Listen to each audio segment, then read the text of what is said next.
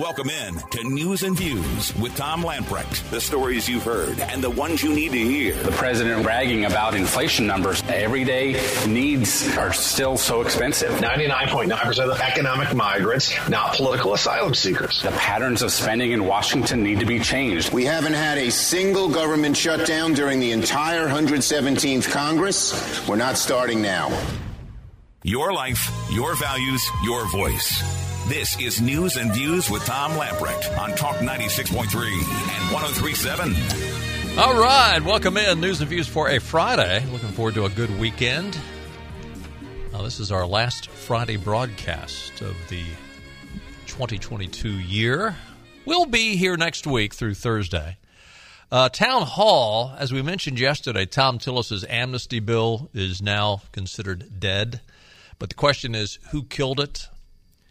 According to the Washington Post, Tillis and Kyrsten Sinema, Kyrsten Sinema, I should say, from Arizona, were negotiating the bill's text late Wednesday night when Mitch McConnell informed the two that he would not allow it to be attached to the end of the year spending omnibus bill, effectively killing it. Uh, now, what's curious about this is this move I mean, I'm I haven't turned into a Mitch McConnell fan. I mean, he has done much to uh, in terms of not fighting the Respect for Marriage Act, in terms of allowing the anti-gun package to pass this year. Uh, basically, not coming out and helping candidates as he should, whether he liked them or not. They were the Republican candidates. He should have done all he could. But uh, here's the most scary thought of all this: is apparently Mitch at least when it comes to immigration, is more conservative than Thom Tillis. Just saying. Speaking of immigration, the White House press secretary Karine Jean Pierre says, Don't worry. We don't need the immigration package because we are hard at work. When asked about the border, Jean Pierre told reporters, what Americans should know is that the president has done the work to deal with what we're seeing at the border since day one. And you know what?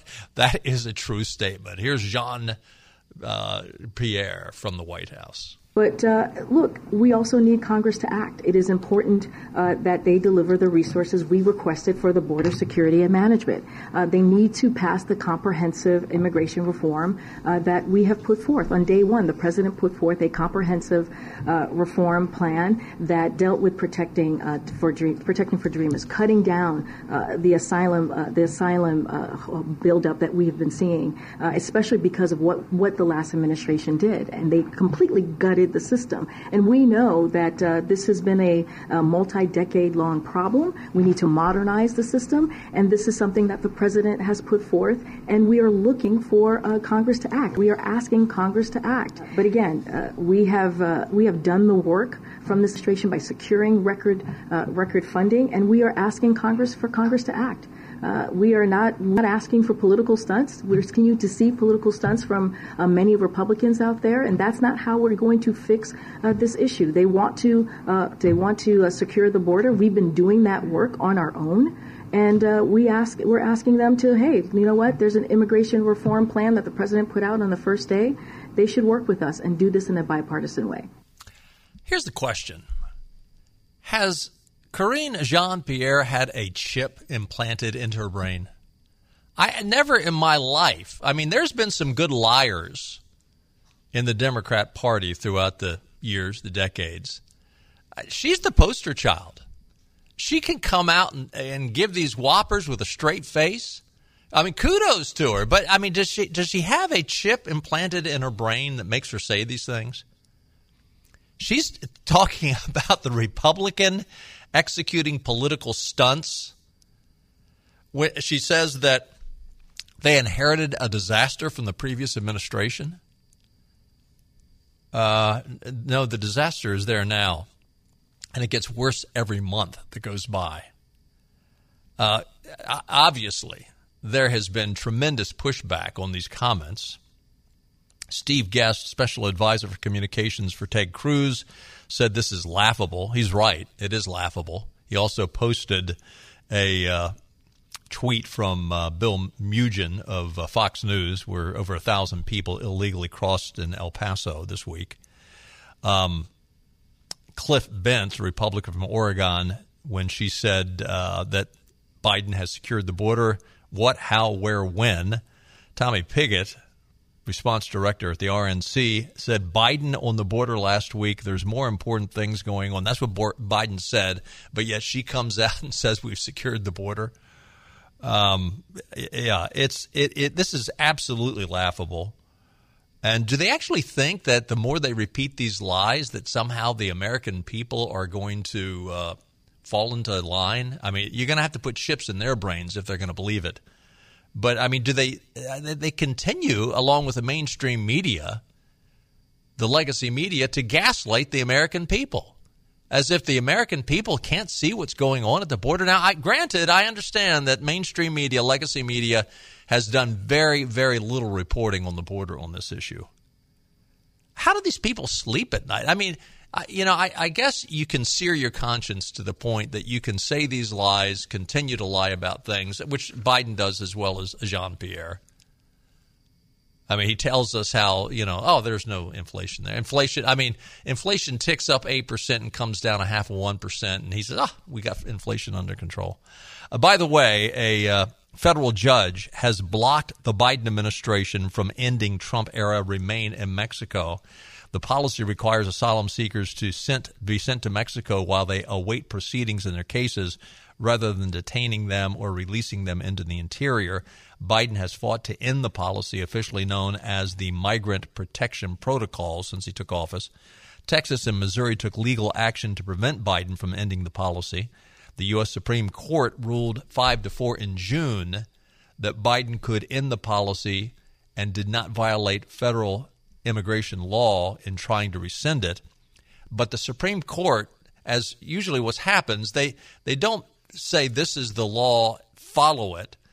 They return the case to the lower courts for additional proceedings, tasking U.S. Judge Matthew Kacsmaryk with determining whether or not the administration action was arbitrary and capricious in violation of the Administration Procedure Act which governs how the federal agencies develop and issue regulations.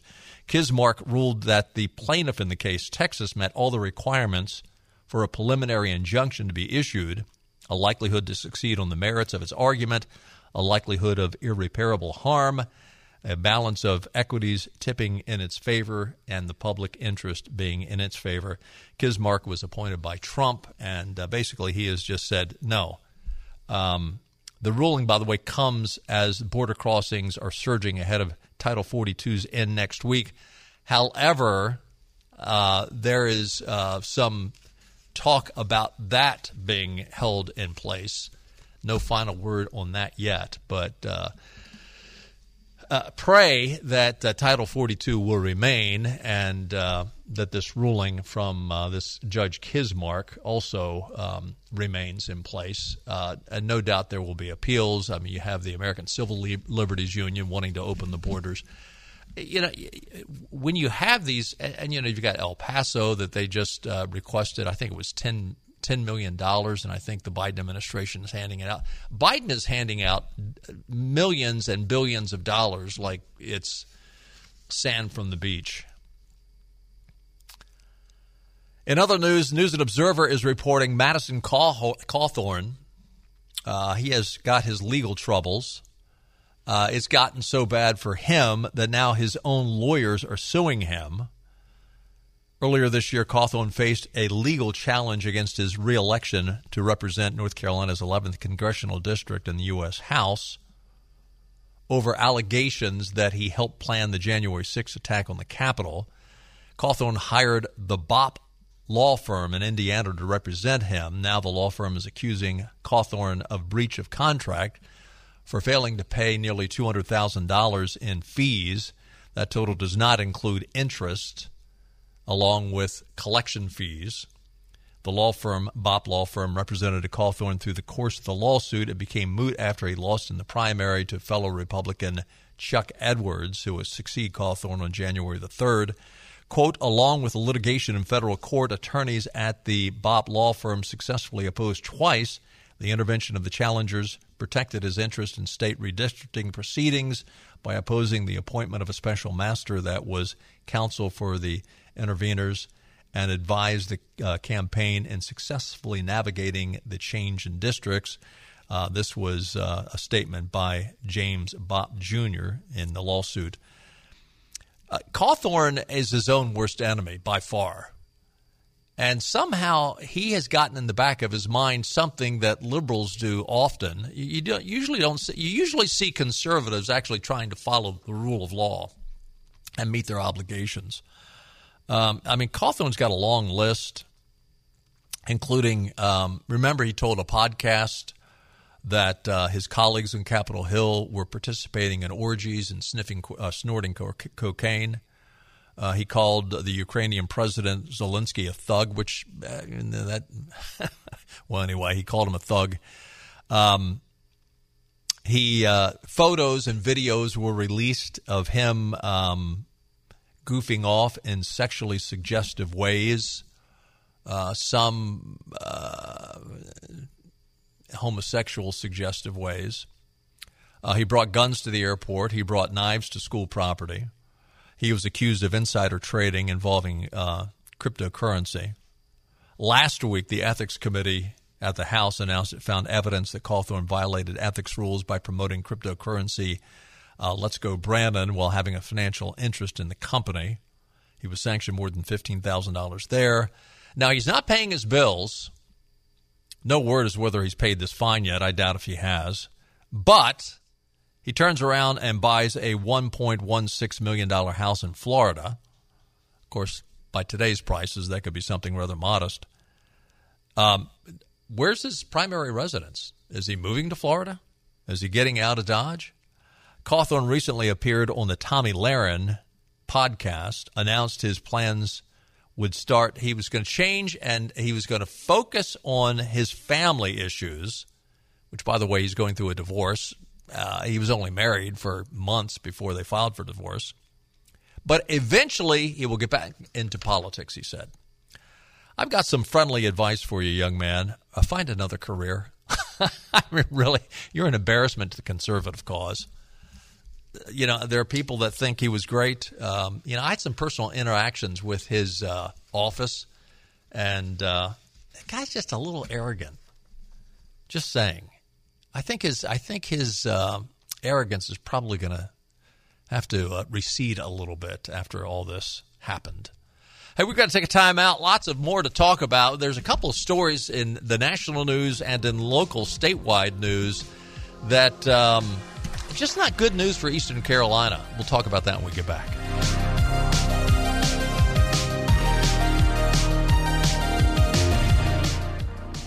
This is your Drive at 5 and ENC with Tom Lamprecht. Welcome back to News and Views on Talk 96.3 and 1037.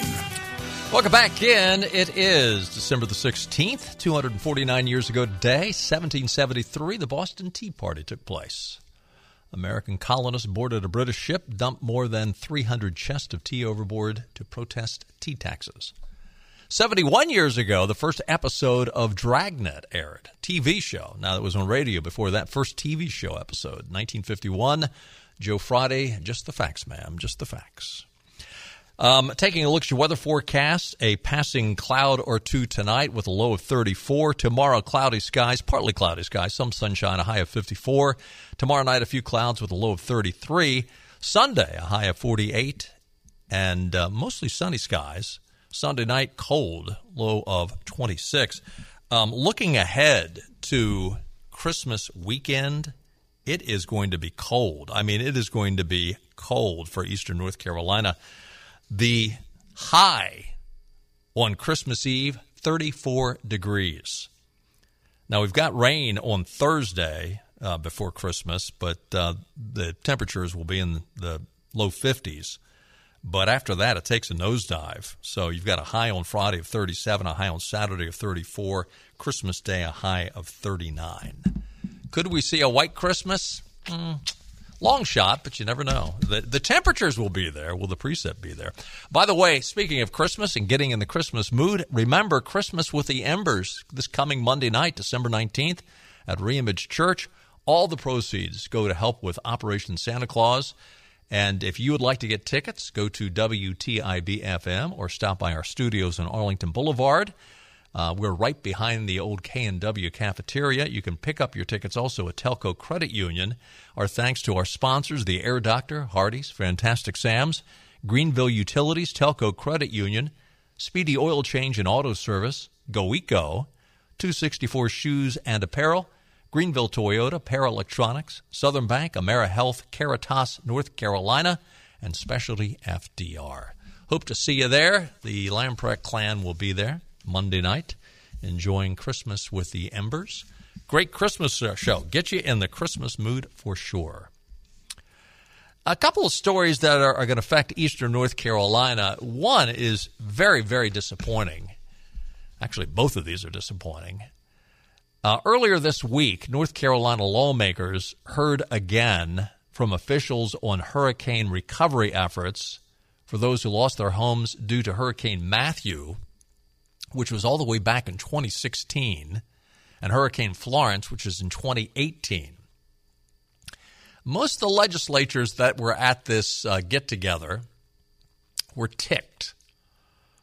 Uh, the consensus narrative from officials in the North Carolina Office of Recovery and Resiliency was they take full responsibility and are working hard on resolving issues as quickly as they can.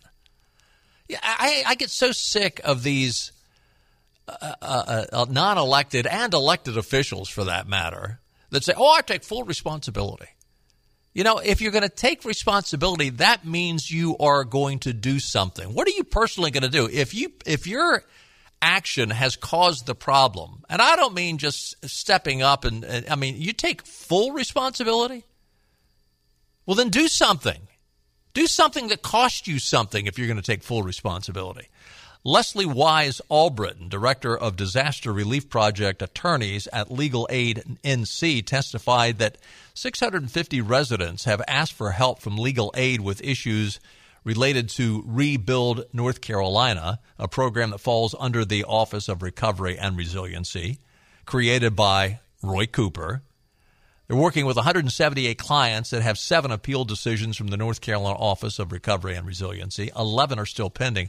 Albritton said they had received only two award letters since September. That was the last time they had a hearing, with 105 clients still awaiting awards. In other words, they've been sitting, and look, some of these people have been sitting there in this limbo since 2016. We have no idea why the delays have been so lengthy. The longer we wait for decisions, the fewer resources that are out there for our clients. Another issue in the case management services have changed, uh, changed hands, I should say. As of December the 13th, North Carolina Office of Recovery and Resiliency has taken over from professional services firm Horne. Due to the end of its contract with the state, Albritton said 75 clients have been assigned new case managers. In other words, they're getting nothing done and they're just handing it off from one uh, bureaucracy to the next. Uh, this is total incompetence and malfeasance. Laura Hogshead, director of the North Carolina Office of Recovery and Resiliency, said, as she did in September, that she takes responsibility, but she also admits that's not enough. what does that mean? In September, you asked me to take, take accountability, which I do, she told lawmakers, and you asked me to show progress, and I'm happy to be here today to show you the progress, understanding that it's not enough. It's not enough for anybody who's sitting behind me. It's not anyone who's sitting on the eastern North Carolina side of things. It's not enough for anyone sitting in front of me. A total of 889 out of 4,313 homes have been completed.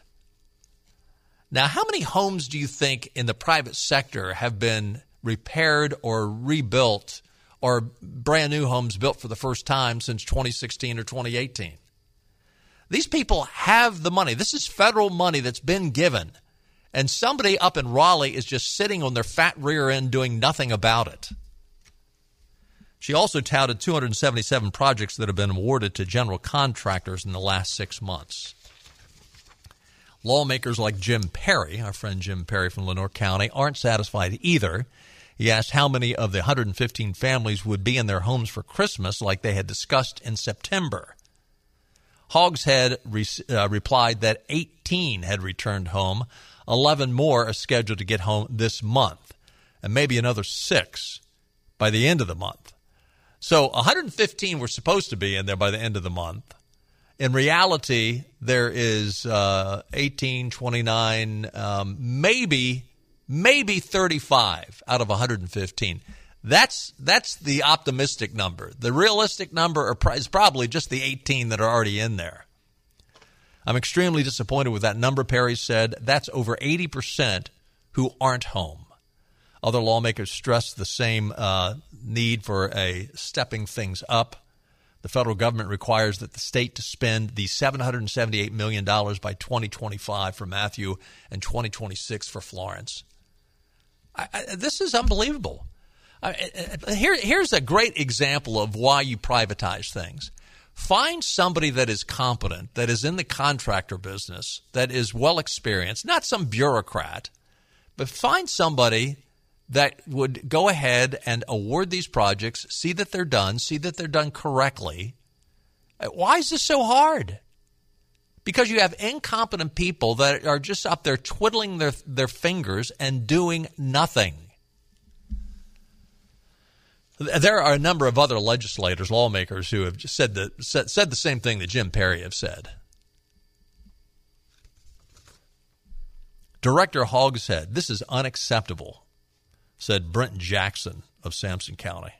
By any stretch of the imagination, this is unacceptable, and I'm not and I am infuriated. The lack of urgency that has been performed since all this began and trying to get these people back into their homes at the slow rate that it's been going is totally unacceptable.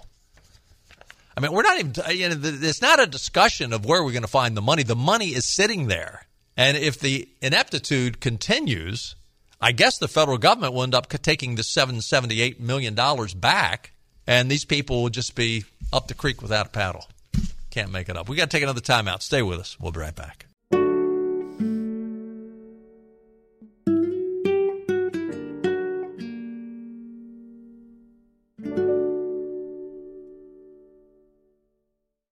On Dasher, on Dancer, on Prancer. Low power. What's wrong, Santa? I'm losing touchscreen navigation. Oh, no. If I don't find a charging station, we won't be able to deliver the toys. Rely on our human powered, and you'll find more time this holiday season. Maybe you shouldn't have replaced Rudolph with a fancy battery powered EV sleigh. Biden made me buy this thing. This is News and Views with Tom and Benny, and this is Eastern Carolina's place to talk. Talk 96.3 and 103.7. Welcome back in News and Views for a Friday, joined in studio by our friend, State Representative Keith Kidwell. Welcome back in, Keith. Good to have you with us. Good to see you, Tom. You Thank ready you. for Christmas? Are you are you one of those guys that waits to the last week before you go Oh out? no, no! I started doing my Christmas shopping some time ago. All the gifts are in. I just have to wrap them now. I got to Okay. take care of my bride because There she looks go. out for me. You better do it. Yep. You better do it. Hey, listen, big day tomorrow with the 2022 Washington Warren Air and Drone Show. Tell us about it. Yeah, so that's going to be exciting. We're we're actually bringing drone industry into Eastern North Carolina, and this is the ribbon cutting, so to speak. We're hoping to be an annual event. Uh, we're going to have a drone aerobatics display in the morning with uh, both fixed wing drone and quadcopters and all that type of stuff. And then as we get further into the day, there's going to be uh, general aviation aircraft out there, couple of stunt pilots and things of that nature going on. Will the stunt pilots actually be doing stunts? Oh yes, Okay. Yeah, we'll have All right. static displays as well as actual uh, aer- aerobatic shows. Uh, so that's all going to be great for the family. We're also going to have an opportunity for our businesses in the local area to meet the new businesses that are moving into the Beaufort, the uh, Washington Warren Field. In fact, uh, the first business moved in this week. Really? Yep. And uh, Can you we- tell us who it is? It's Accelerate, which Okay. is the parent company that's really helping us to get this all off of the ground. So they've set up a location here. We're dealing with uh, a very large aeronautics firm uh, that we're hoping to bring in. We were hoping to have the contract signed for tomorrow to make the announcement, but it looks like their lawyers are still, you know, dotting I's and crossing T's. Hey, that's what lawyers So do, right? That's what they do. I guess that's why they make all that big money. But, But, uh, back up and give us the bigger picture about the whole drone industry coming to Eastern North Carolina. So it actually goes back to just exactly a year ago tomorrow that I went to Dare County's uh, first in flight celebration. And I knew that Dare was going to be in my district at that point. I said, well, let me go start meeting people. Sure. And I went to their, their show and ran into the president of Accelerate, and they told me they were looking to uh, put their business in North Carolina at an airport. I said, what's that airport need? And they, they told me, I said, that's Washington Warren Field that we're Right. getting ready to Right. put $20 million into. So we, we got to talking, got them to come down, visit the airfield. They fell in love with it. And we've now gone through the entire litany of state and federal alphabet soup agencies. And every one of them that's come to look at the airfield is excited. Uh, all of the military branches are excited. The, the FAA is excited and, and NOAA, all of those, because we've got things that no other airport offers. Uh, preset patterns, highways, air highways, if you will, that go to all the military bases and bombing ranges in North Carolina.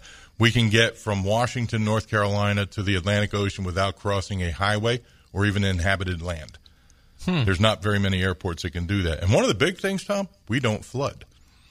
You don't want to park a $10 million aircraft where it might get wet.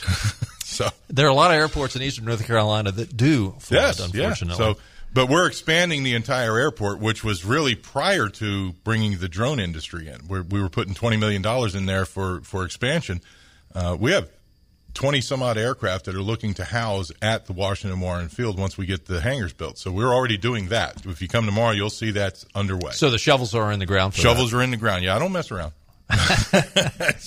So let's look uh, five years, ten years down the road. And, and granted, I, I know you can't make promises. We've we've seen businesses that we thought were going to start up, and you know something happens. The the whole uh, economy. I mean, with Joe Biden's economy, who knows what would happen? But assuming that everything goes as planned. What what does this industry look like in terms of revenue in the area? And, and maybe you can't answer some of these questions. Maybe you don't have the answer to them. But in terms of employment and those kind of things, So we're anticipating uh, within five years and probably somewhat less, uh, over 200 jobs. wow. In fact, we have one company that we're negotiating with right now. The only thing they want is broadband, and we have a plan to have that in place within the next 120 days to bring in 100 strand of 5G to the airport, which means Beaufort County gets 5G now.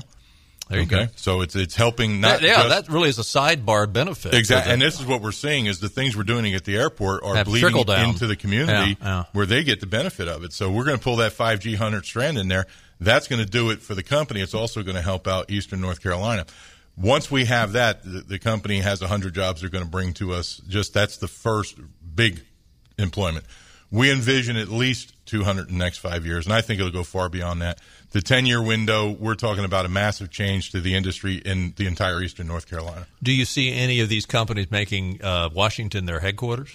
Don't know if they'll be headquartered, but according to the Federal Aviation Administration, the Washington Warren Airport will be, and I quote, the tip of the spear in drone aviation in the United States. In the United States. In the United States. So, you're you're a uh, front runner in all. We this. are the front runner. We, you know, we happen. I happened to meet the right people at the right time. Got the right investment from North Carolina at the right airport, and it just all came together, and it's it's going down like dominoes.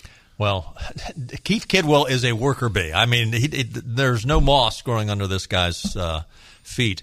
Let me uh, get back to the show then. Let's give give some specifics. What times to start? Uh, do they need to bring you know a, a packed lunch with them? Is there going to be food trucks? Uh, give us Okay. all the details. So we're going to kick off at about 9 a.m. Uh, we're going to have the dignitaries doing speeches and so on. Tickets are actually free at the Washington Warren Airport uh, website, which is flykocw.com. Just click on you want to get some tickets. They are free. You can buy tickets for the reserved seating area.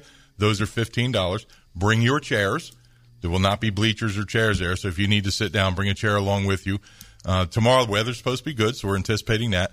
We'll start with the speeches and so on. Then we get into the uh, aerobatic shows with the drones. There's going to be uh, food trucks on site. There's going to be other vendors on site that will be people who are going to be key to the success of the project. Uh, companies like Dell and and uh, I don't think Northrop's going to end up being here, but they're they're one of them that we're working with. There, there's going to be Fed data, and I, I can't even remember the whole list. You can see it at the website uh, for the Washington Airport. Uh, it's an all day event, runs till four o'clock.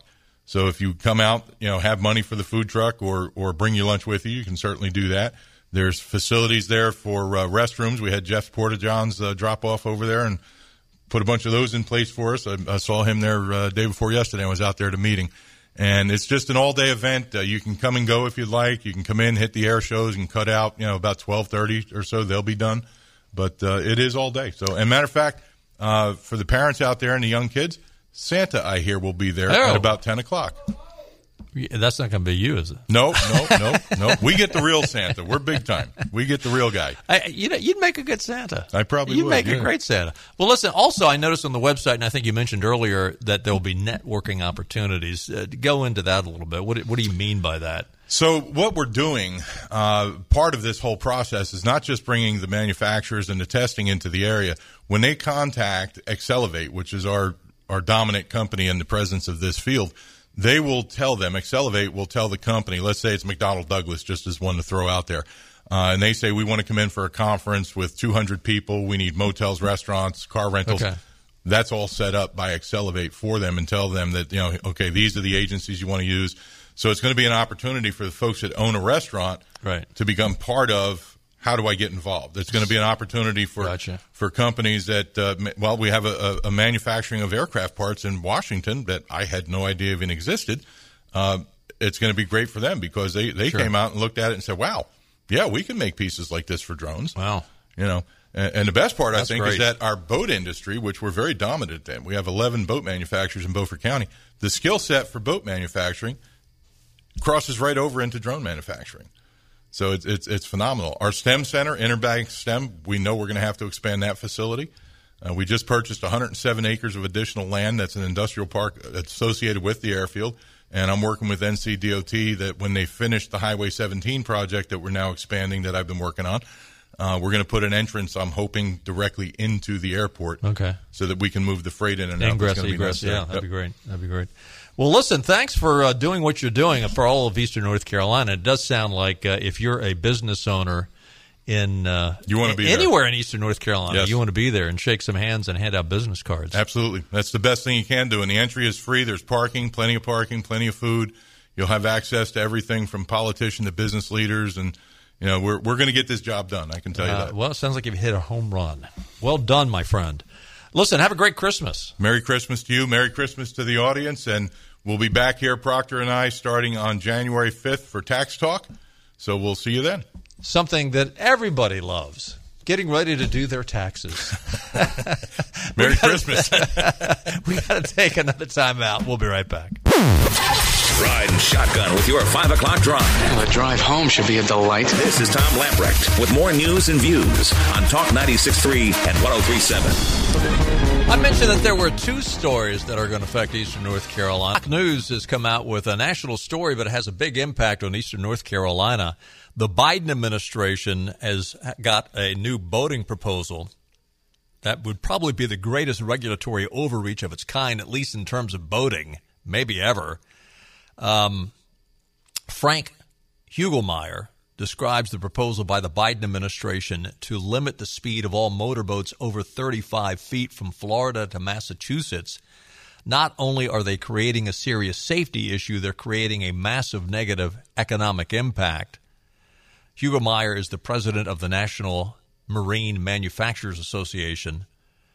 The far reaching regulation would restrict speeds to 10 knots or 11.5 miles per hour for all boats over 35 feet for up to seven months out of the year and up to 100 miles out to sea for most of the East Coast.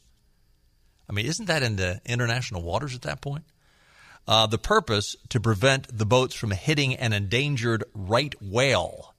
This from uh, NOAA pointing out that there are only 350 whales left in the ocean. However, there have only been five daily whale strikes by boats between 35 and 65 feet in length over the last 15 years. It's also dangerous, according to Chris Edmonston, the president of the Boat Owners Association of the United States. Most boats can get on plane. I'm sorry, most boats can't get on plane if they're going under 10 knots. The boats are designed to ride on top of the waves. This is going to make them wallow in the waves up and down, side to side. If you've ever tried to go through the channel going out to the ocean in a small boat, uh, you know that you've got to keep the pedal to the metal just to get through the channel. The overreach is going to basically halt fishing off the East Coast, said Glenn Hughes, the president of the American Sport Fishing Association. It will keep people from fishing. Instead of getting to the fishing destination in an hour, you're talking about something that's going to take three to four hours both ways. Uh, these day trips won't happen anymore. Pat Healey, who runs Viking Yachts, a third generation boat building company in New England, said boat building is one of the few industries that is still dominated by American companies with American factories. All these boat builders, 1,600 boat builders, it's going to wipe them out. Thank you, Joe. Once again, we've got Joe Biden, who just rakes in the money from overseas influence peddling, peddling, and uh, but yet for the American worker, nah, not so much. Uh, speaking of Biden, President Biden's son Hunter, under federal investigation for crimes, tax crimes, false sworn statements, et cetera, et cetera, uh, he's come out with a new art show, and uh, there's an interesting thing that Free Beacon, the Washington Free Beacon, has noted. The self-taught artist and listen, everybody knows his artwork is just influence peddling, but they're funneling the money in through his artwork. It's a joke. He has art pieces that are selling for tens of thousands of dollars. One untitled work featured a yellow background with flowers listed for $225,000. He had uh, paintings listed for 500,000. Last year, he sold five prints, prints, not even originals, for $75,000 to undisclosed buyers. I mean, and the whole bit that the White House doesn't want these buyers to be disclosed, that somehow that's a privacy issue. We know darn well where the money is originating from China. But put this into perspective Hunter Biden's paintings are selling for more than some works by Picasso. One piece recently in recent years by Picasso sold for 188,000. He had some ceramic works selling for less than 100,000 including a, a 1954 picture which sold 3 months ago for 34,000. I mean true collector's items that will go up in value. Uh, Vincent van Gogh, he had one painting, the All Almshouse Man uh, raking, valued at $150,000. Um, uh, Rembrandt uh, in 2019 sold for $81,000. Other works by Van Gogh and Rembrandt have sold for over 200 million and 180 million, and yet uh, there are collector's items that you can get purchased by these artists, originals, selling less than 100 Biden's works. you cannot make it up. By the way, uh, in closing, we talked about Donald Trump, his uh, collector item cards, uh, his um, his big announcement that he came out with uh, yesterday. Oh, he is getting raked over the coals by all kinds of uh, political commentators. I'm talking about conservatives. They're just saying, "Have you lost your mind?" Kinsley Cortez, former Trump campaign, said, "I regret to inform you that we are not so back." Hey, we got to run. See you on Monday. Bye bye, everybody.